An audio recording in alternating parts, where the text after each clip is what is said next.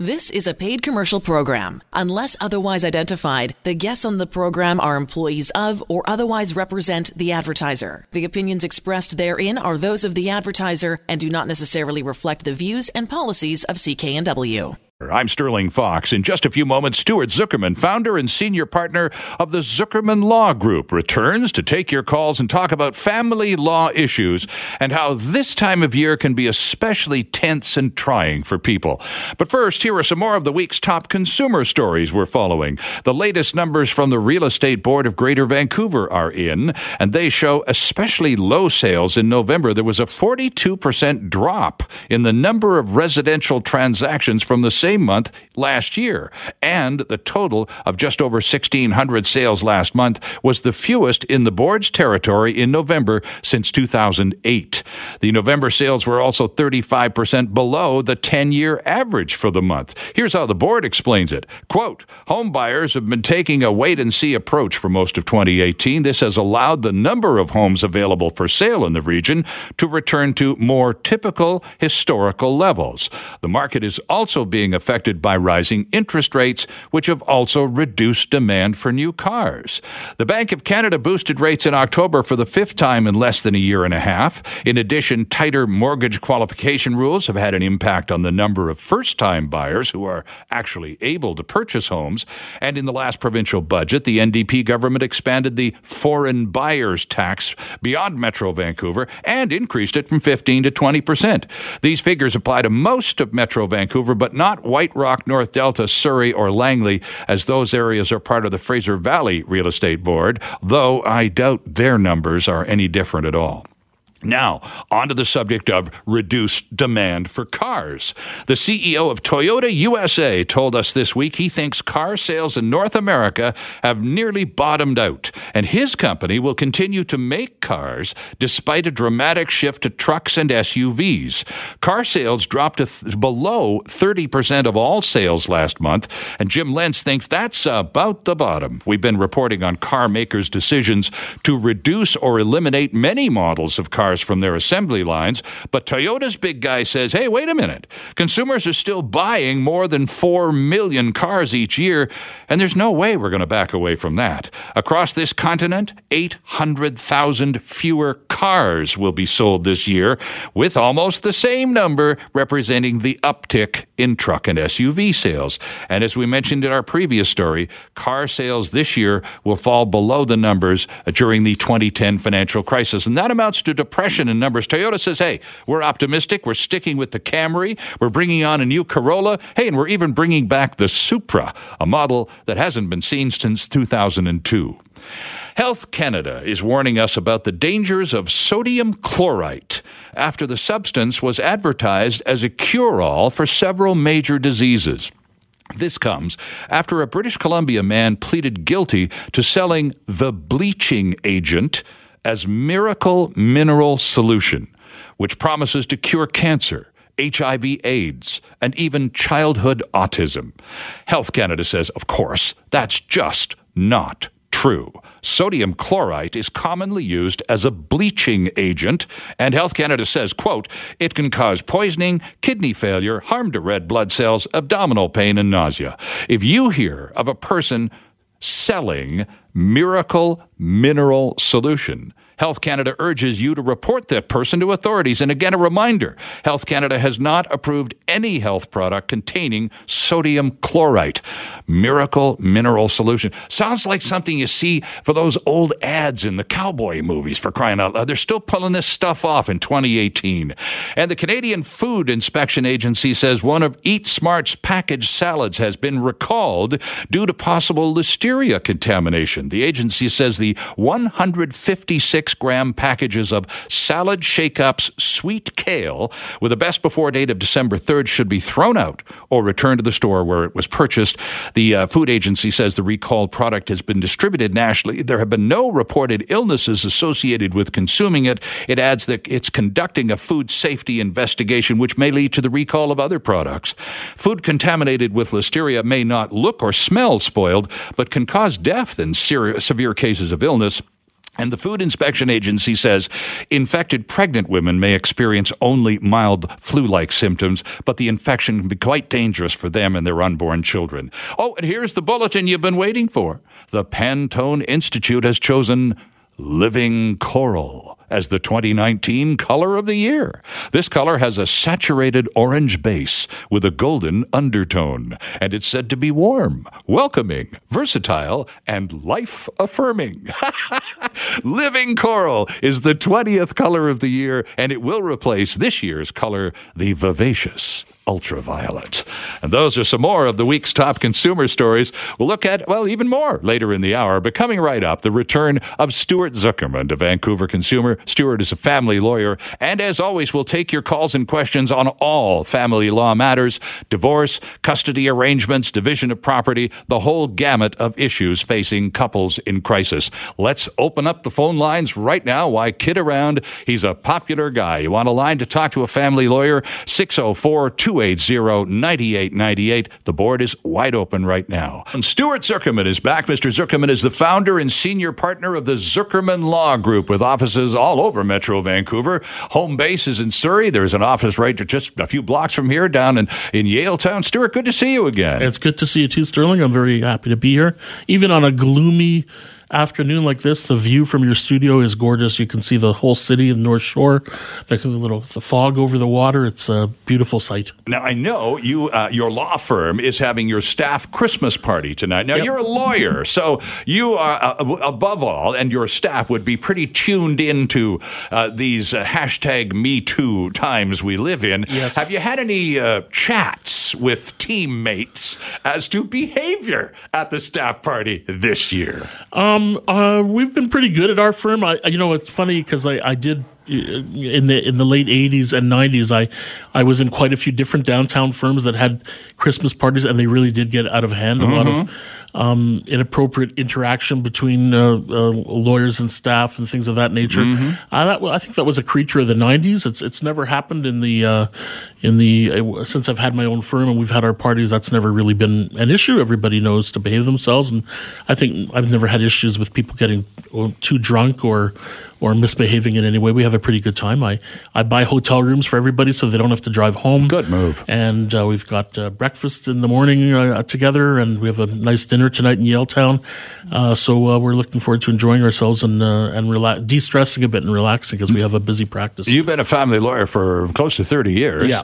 And I wonder how many cases, case files have crossed your desk of individuals who were really out of line at the Christmas party and so so so much so that it's over, buddy. Uh, it definitely has happened. Uh, I've I have had those situations where, you know, infidelity took place at a party, and uh, and that was the uh, the end of the uh, of the marriage. So uh, it does happen for sure. This is, uh, we're going to get to the phones here. Darren, uh, you're up in just a second. Just wanted to briefly touch on this time of year.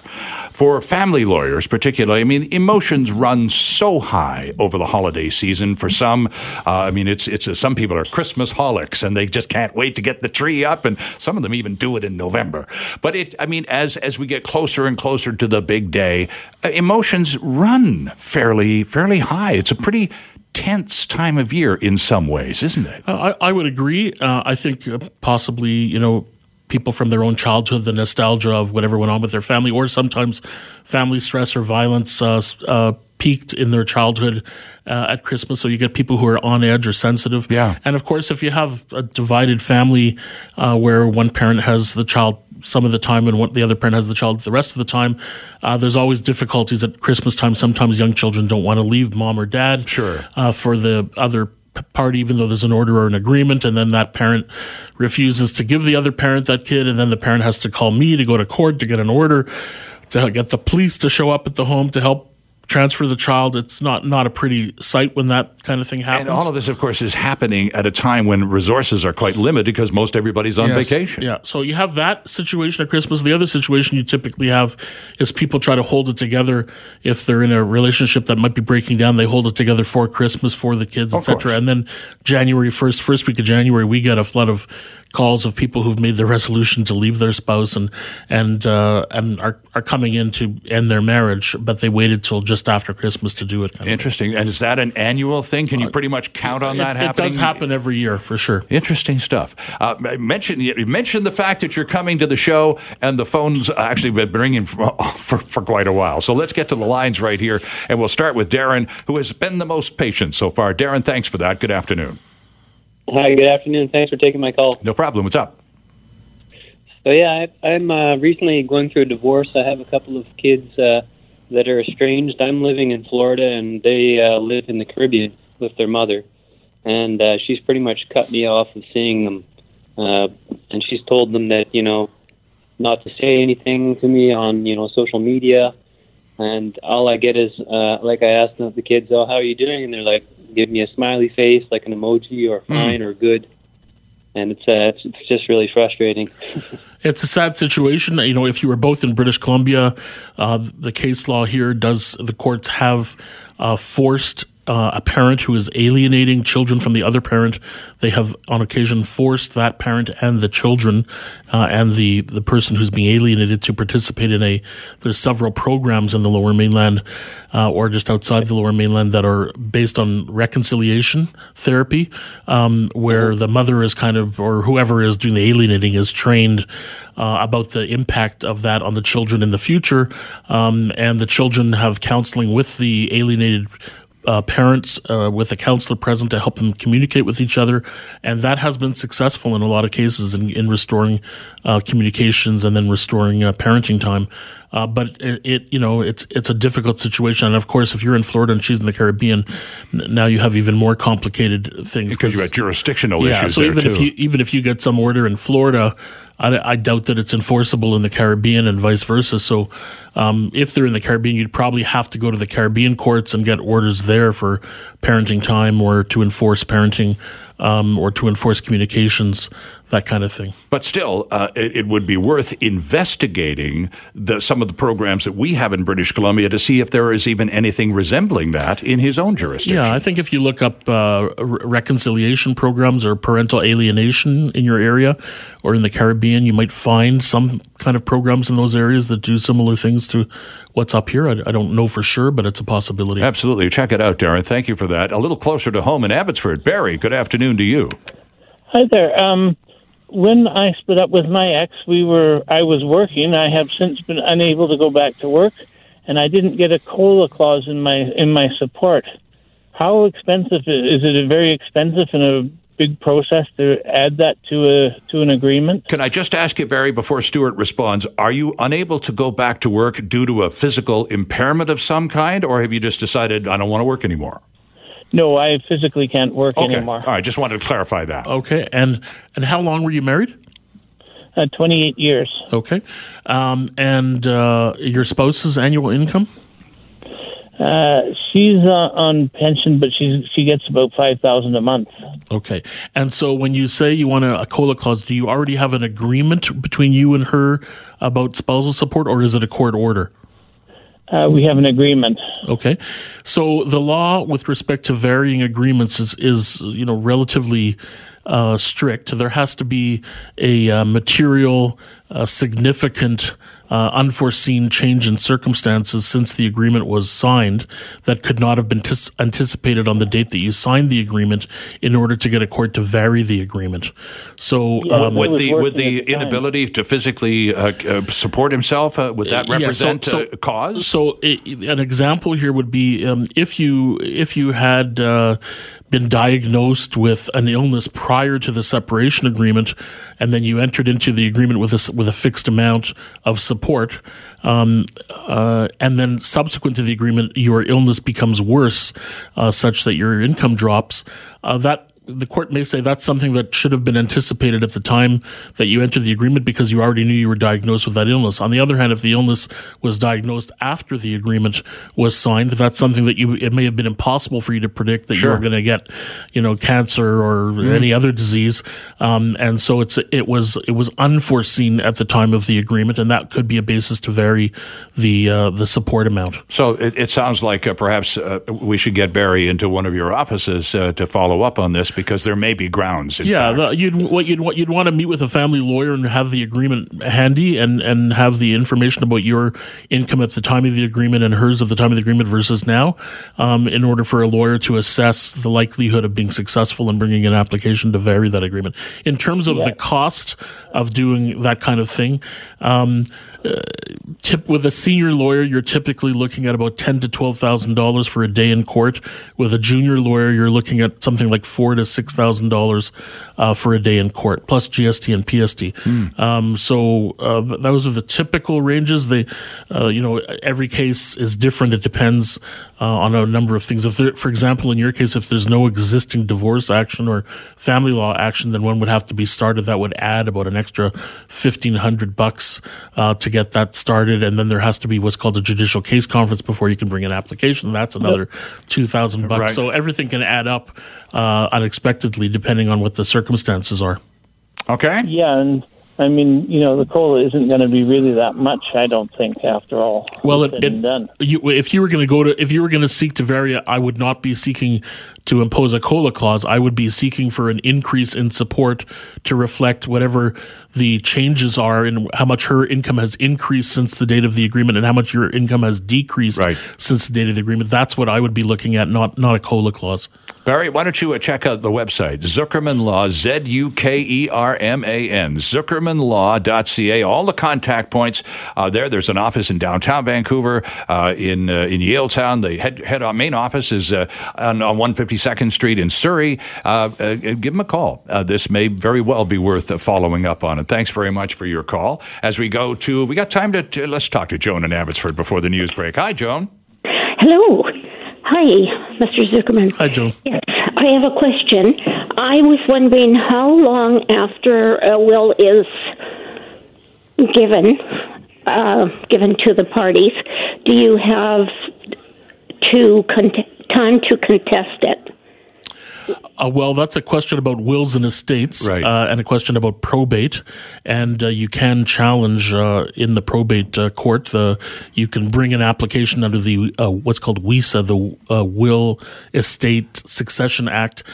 you can bring an application to vary a will, um, but it's not really not my area of practice. I haven't studied anything about wills and estates oh. since I was in law school, so mm. it's been thirty years since I studied that area of law. So I'm not really the person to to answer that so, question. But you were wondering Joan, is there is there kind of a, a, sort of a set time between the time that the, the will a person dies and the will is read? Everyone understand yeah, gets there, to know what the heck was there, in that document. There likely is. Uh, there's there's a, a, statute of limitations. Yeah, that's it. Um, that sets time limits for to to bring certain claims, uh, and I suspect there there is a time limit. Um, and it may be a relatively short time limit with a will because once the will is approved, the the assets are then you know uh, given out to the people who are approved to get it under the will. So I would think you probably need to bring that action relatively quickly before the will is uh, probated. Interesting question and completely yeah. unexpected for our family law guest, Stuart Zuckerman. Welcome back to the program. I'm Sterling Fox, joined in studio by Stuart Zuckerman, the senior partner and founder of the Zuckerman Law Group. We're talking family law on the radio this afternoon. And if you have a question or are looking for a little free advice, uh, you're, you're, you're welcome to give us a call at 604 280 9898. Again, 604 280 9898. Our first caller in the last half hour, Stuart, brought up the notion of alienation.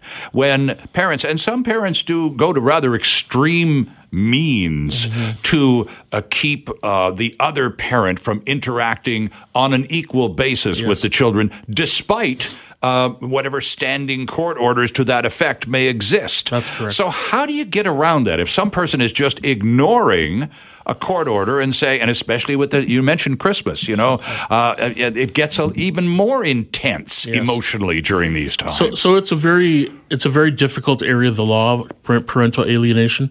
Uh, one thing, the first step that can be done if it's like just like the first time that mom or dad is denying the other parent, uh, refusing to give the kid, you can get what's called a peace officer enforcement clause to enforce the court order, and the police will attend at the home of the parent with the children and basically remove the children from the home home and hand them to the dad waiting outside or the, the other parent waiting sure. outside. Um, so that's one step.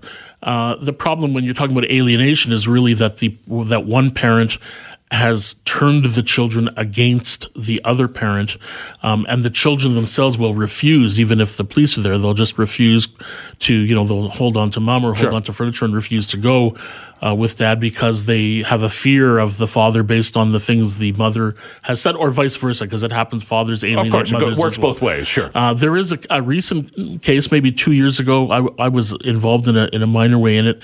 Um, uh, the decision of Justice Block that involved a 16 year old child, where uh, the who testified at the trial, uh, and the judge found that the father and the father's parents uh, were alienating this child from the mother, and the mother hadn't seen the child in like two years oh my. um, since the child was 14. The, the 16 year old insisted he didn't want to see his mom. Um, but when he testified, the judge was clearly under concluded that that the, the words that he was saying were very similar to the words that the grandparents and the that the, the father and the paternal grandparents were saying, uh, and So that, some pretty serious witness coaching going yes, on. yeah, right. and the, the judge ended up ordering them, to, the family, to participate in uh, family uh, counseling, uh, the reconciliation counseling that I told you about earlier, Yeah. a program where you kind of uh, like a camp that you go to that that and it focuses for days at a time on uh, with counselors and psychologists helping resolve the issues. And what happened in that case is the week before the son, the son was supposed to attend that program, he uh, disappeared, uh, and they discovered that he had gone to Britain, where he had uh, family members in Britain. Uh, and then court orders were made to search the house of the parents and the, the grandparents to find out whether they assisted the child in leaving the country. Oh. Um, and I think fines were imposed because I think the judge did conclude that the that the parents and grandparents had assisted in uh, helping the child get to relatives in uh, the UK. So ignoring a court order and and uh, going through that uh, process of, of alienating, turning the kids against the other parent, is a crime in family law. Well, you- can be uh, uh, imprisoned for contempt. So if you're found in contempt of a court order that, for example, uh, there's an order to deliver the children to the father on Saturday at 10 a.m., you Yeah. don't do it. The father could go to court and get a contempt order against the mother. And if the court finds the mother in contempt, usually they the first thing the judge does is say, "I'm going to give you an opportunity to clear this contempt by making sure for the next you know month, three months that there's no missed access. But if there's even a single more missed access, I will find you in contempt and I will imprison you or I will fine you. Sure. So there's lots of uh, cases where people have been imprisoned or fined as a result of uh, breaching court orders of that nature. Interesting stuff. And you know, you, you, you, of, of all the people uh, you feel sorry for, I tend to reserve my sympathies for the children in these cases, given the fact that adults can, well, they're adults.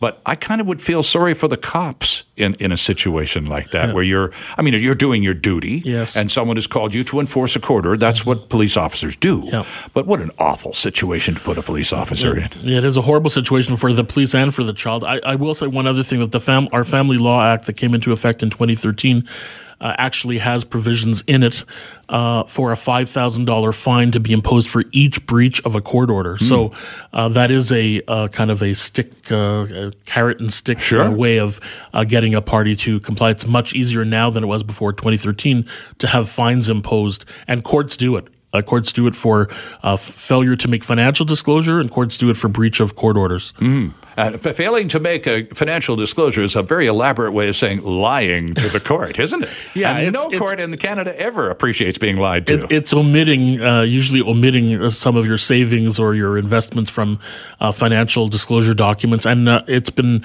uh, there's a case called Cunha and Cunha from, I think, very early 1980s, where the, our Court of Appeal said that the, the lack of financial disclosure or failing to disclose is, the, is a cancer in family law. Uh, and courts should take it very seriously in terms of uh, imputing income to people who fail to report proper income or, um, or imputing. There's cases where the court uh, uh, will say that uh, they'll give all of the disclosed assets to one spouse and say that the other spouse can keep all the hidden assets, which the court is going to assume is, will assume is worth at least as much as the disclosed assets. So the, the so the spouse who's innocent might get hundred percent of the equity in the house, hundred percent of the RRSPs, savings, etc., and the court will say to the bad person who didn't disclose, Right. you can keep all the undisclosed things that you haven't disclosed. And, and I'm going to assume, since you didn't disclose them, I'm going to assume they're worth more than what the disclosed items were worth. Ooh, talk about a- hoisted on your own yes, petard. huh? yes, that and that's happened many times. 604 280 9898 if you want to jump in. I'm bouncing around a little bit. Uh, terminology here sometimes baffling. You talked about varying things, Yes. varying a will to our caller, and uh, varying a court order. The word vary in legal terms simply means to change. That's correct. yeah. Okay. How about prenuptial and cohabitation agreements? Is that the same thing? Well, they're very similar. A, a, a cohabitation agreement would be executed by a couple who are intending to live together or are, or who are, are already living together, whereas a, a prenuptial agreement would be executed by a couple who are intending to marry. So that's another word for a prenuptial agreement is a marriage agreement. Okay. Um, and the, but the law respecting both of them is the same under the family law. They're given great weight, and it's very difficult to vary them. What percentage of people who are either in the prenuptial stages or who are cohabiting actually have one of these arrangements between themselves? I wouldn't know what the percentage is. I Low? Um, I probably low. Not, I, I think not enough people turn their mind to this before they get married, um, or they don't want to have the discussion, or it's too too uh, emotionally difficult, or something. Um, you know, if if a, if two people are entering into a relationship and they're both on the exact same footing in terms of their assets and their income, uh, then you know maybe it's not as important to have a prenup or a marriage agreement. But if uh, certainly in cases where people are coming into a relationship where one party has way more than the other party, either much higher income or much higher assets, it, it would be in that person's best interest to have a prenuptial or marriage agreement to protect those assets, especially if they have other, let's say they have children they want to give them to in the if, future. If, if you don't have this, now suppose somebody, you've, you've inherited a significant sum of money Yep. and you start living with someone and you don't have a cohabitation agreement which acknowledges the fact that you came to this arrangement with this inheritance Yes. and it's yours. Uh, if you don't have that, after the, two, the mandatory two year term has expired, is the partner that you are now living with uh, uh, who decides to leave entitled to half of what you didn't declare as yours in the first place? Well, what they're entitled, what that partner is entitled to, once you've been a couple for two years or more in a spousal-like relationship, or from the day you marry, if you marry, the two years doesn't apply from marriage, or the date of marriage, either from the date of marriage or from or from the two the date that you've been living together for two years, the law is the same, and that is that anything that you brought into the marriage on the day that you began cohabitation Right. is yours, and it's excluded from division, but any growth in that asset. Uh, so if you if you received a hundred thousand dollar inheritance um, a year before you married somebody or started living with them, and you invested it, for example, in an RRSP or in the stock market, and ten years later, when you separate, it's worth a million dollars. The court will say, okay, the you get to keep your 100,000 that you started with, but the 900,000 growth is 50-50.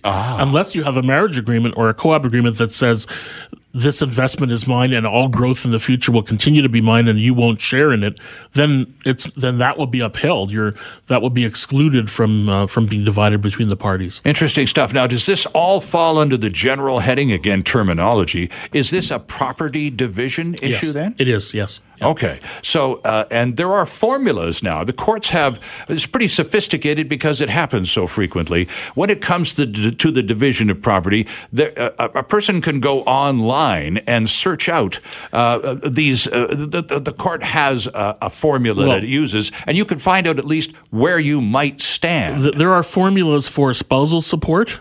Uh, called the Spousal Support Advisory Guidelines that Okay. you can look up online, and there are formulas for child support. The Child Support Guidelines you can look it up online. Uh, in terms of property, there aren't there aren't really formulas. If if you read the Family Law Act under the sections dealing with property and debt, it will explain how you determine what is excluded and what is not excluded, and that everything else is 50-50, unless substantial unfairness establishes that it shouldn't be 50-50. Um, but the, the so it's all wording in the act that you could read that would explain it, not not necessarily a clear cut formula.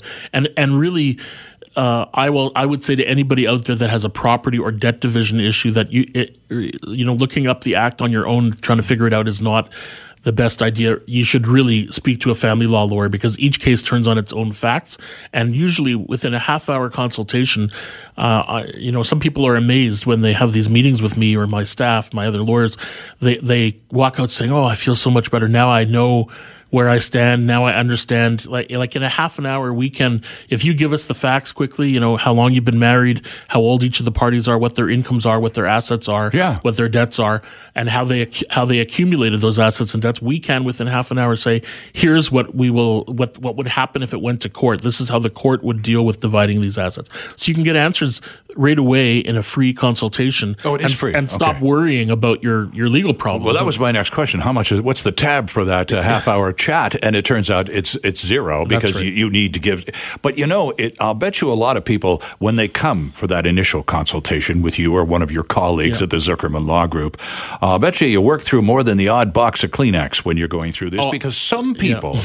This is, I mean, it's a surprise. Other people come on, the writing's been on the wall for years. This, we've been going sideways for years. Other people, it's just a bolt out of the, out of nowhere, and their life is just absolutely shattered. Absolutely true. And a lot of times in these initial meetings, sometimes I will actually direct the person to talk to their family doctor to get a referral to a psycho- psychologist or psychiatrist and get some mental health help first before they come back to me to make decisions about what they're going to do because they're so broken up by what's happened and so shocked that they're really not in a state uh, to make a, d- a wise decision about how to move forward. So I'll say, you know, you really need to get, I, if I see that the person is that distraught, Some Yes, counseling say, would be get, advised. Get some counseling, or, Sure. uh, or and uh, I often say, you know, if you go through your family doctor and get a referral to a psychiatrist, that's free. It's covered by MSP. Whereas Sure. if you go to a counselor, you're usually paying ninety bucks, hundred bucks, one hundred and twenty bucks an hour. It may be covered by your insurance if you have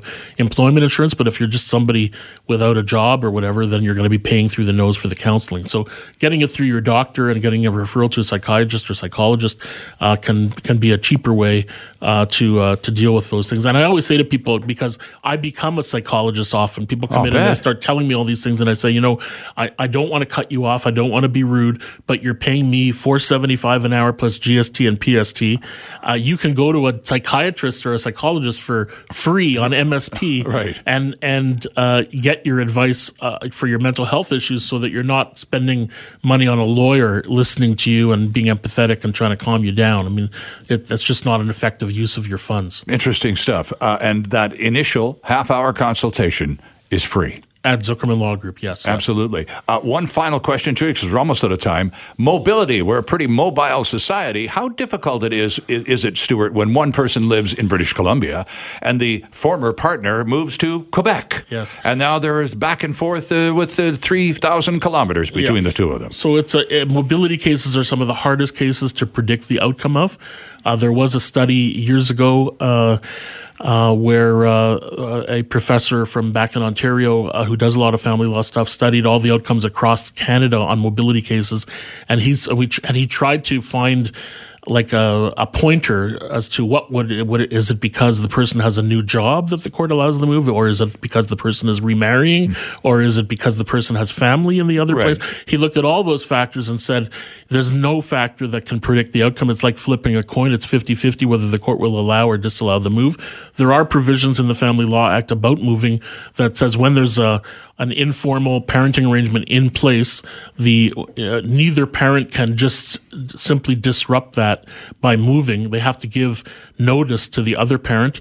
I believe it's 60 days notice, and then that other parent has 30 days to bring an application to prevent the move, and then the court will listen to both sides and decide whether the move should proceed or not. Interesting. So you can't just up and take your children and move. If you do that, your partner can go into court and get an order, um, you back. uh, essentially ordering you to bring the child back or giving sole custody to the person who's left behind, uh, or fines being imposed. All kinds of things can be done uh, if that happens. Interesting stuff. We're fresh out of time. I thank you for yours again. It's great to see you. It's always fun when you come by. Very informative, fast moving hours. Friends, if you'd like more information about Mr. Zukerman and his colleagues, the website is zukermanlaw.ca. Zukerman is spelled Z U K E R M A N. Zukermanlaw.ca. Have fun at your staff party. tonight. Thanks very much to all those people who are going to call us. Call us before your spouse does. That's always important. And uh, I look forward to uh, being of uh, help to them. And I'm glad to uh, be with you here today, Sterling. And look forward to the next time. All right. There's Stuart Zukerman. And once again, our thanks to Stuart Zukerman for another informative visit, and thanks for your calls, too. Next week, we'll talk all things shopping with Susie Wall, and the nice folks at the Butterball Hotline will join us with a seasonal visit to get us ready and tuned up for the big meal on Christmas Day. Time now for Duly Noted, and this time, our producer, Ben Dooley, has a look at the need for mandatory carbon monoxide monitors. Thanks, Sterling. Public Safety Minister Mike Farnworth says the province is exploring what more can be done to get more carbon monoxide alarms installed in homes and buildings, including possible changes to current legislation. There has been a spike in the number of carbon monoxide poisonings in BC in recent days. This week, 19 adults and 3 children ended up in the hyperbaric chamber after they were exposed to the odorless, colorless gas. Surrey Fire Chief Len Garis says CO detectors should be mandatory in all homes in both BC and Canada. It's something he and fire chiefs across the province have been pushing for. So far, we're still waiting on that decision. They haven't said no, but they haven't said yes, but we're waiting an awful long time. And as that occurs, we're gonna we're gonna see more and more of these people that are uh, sick from this situation and maybe die. CO exposure kills about 50 Canadians every year, and one alarm manufacturer estimates that carbon monoxide puts between 20,000 and 40,000 North Americans in the hospital annually.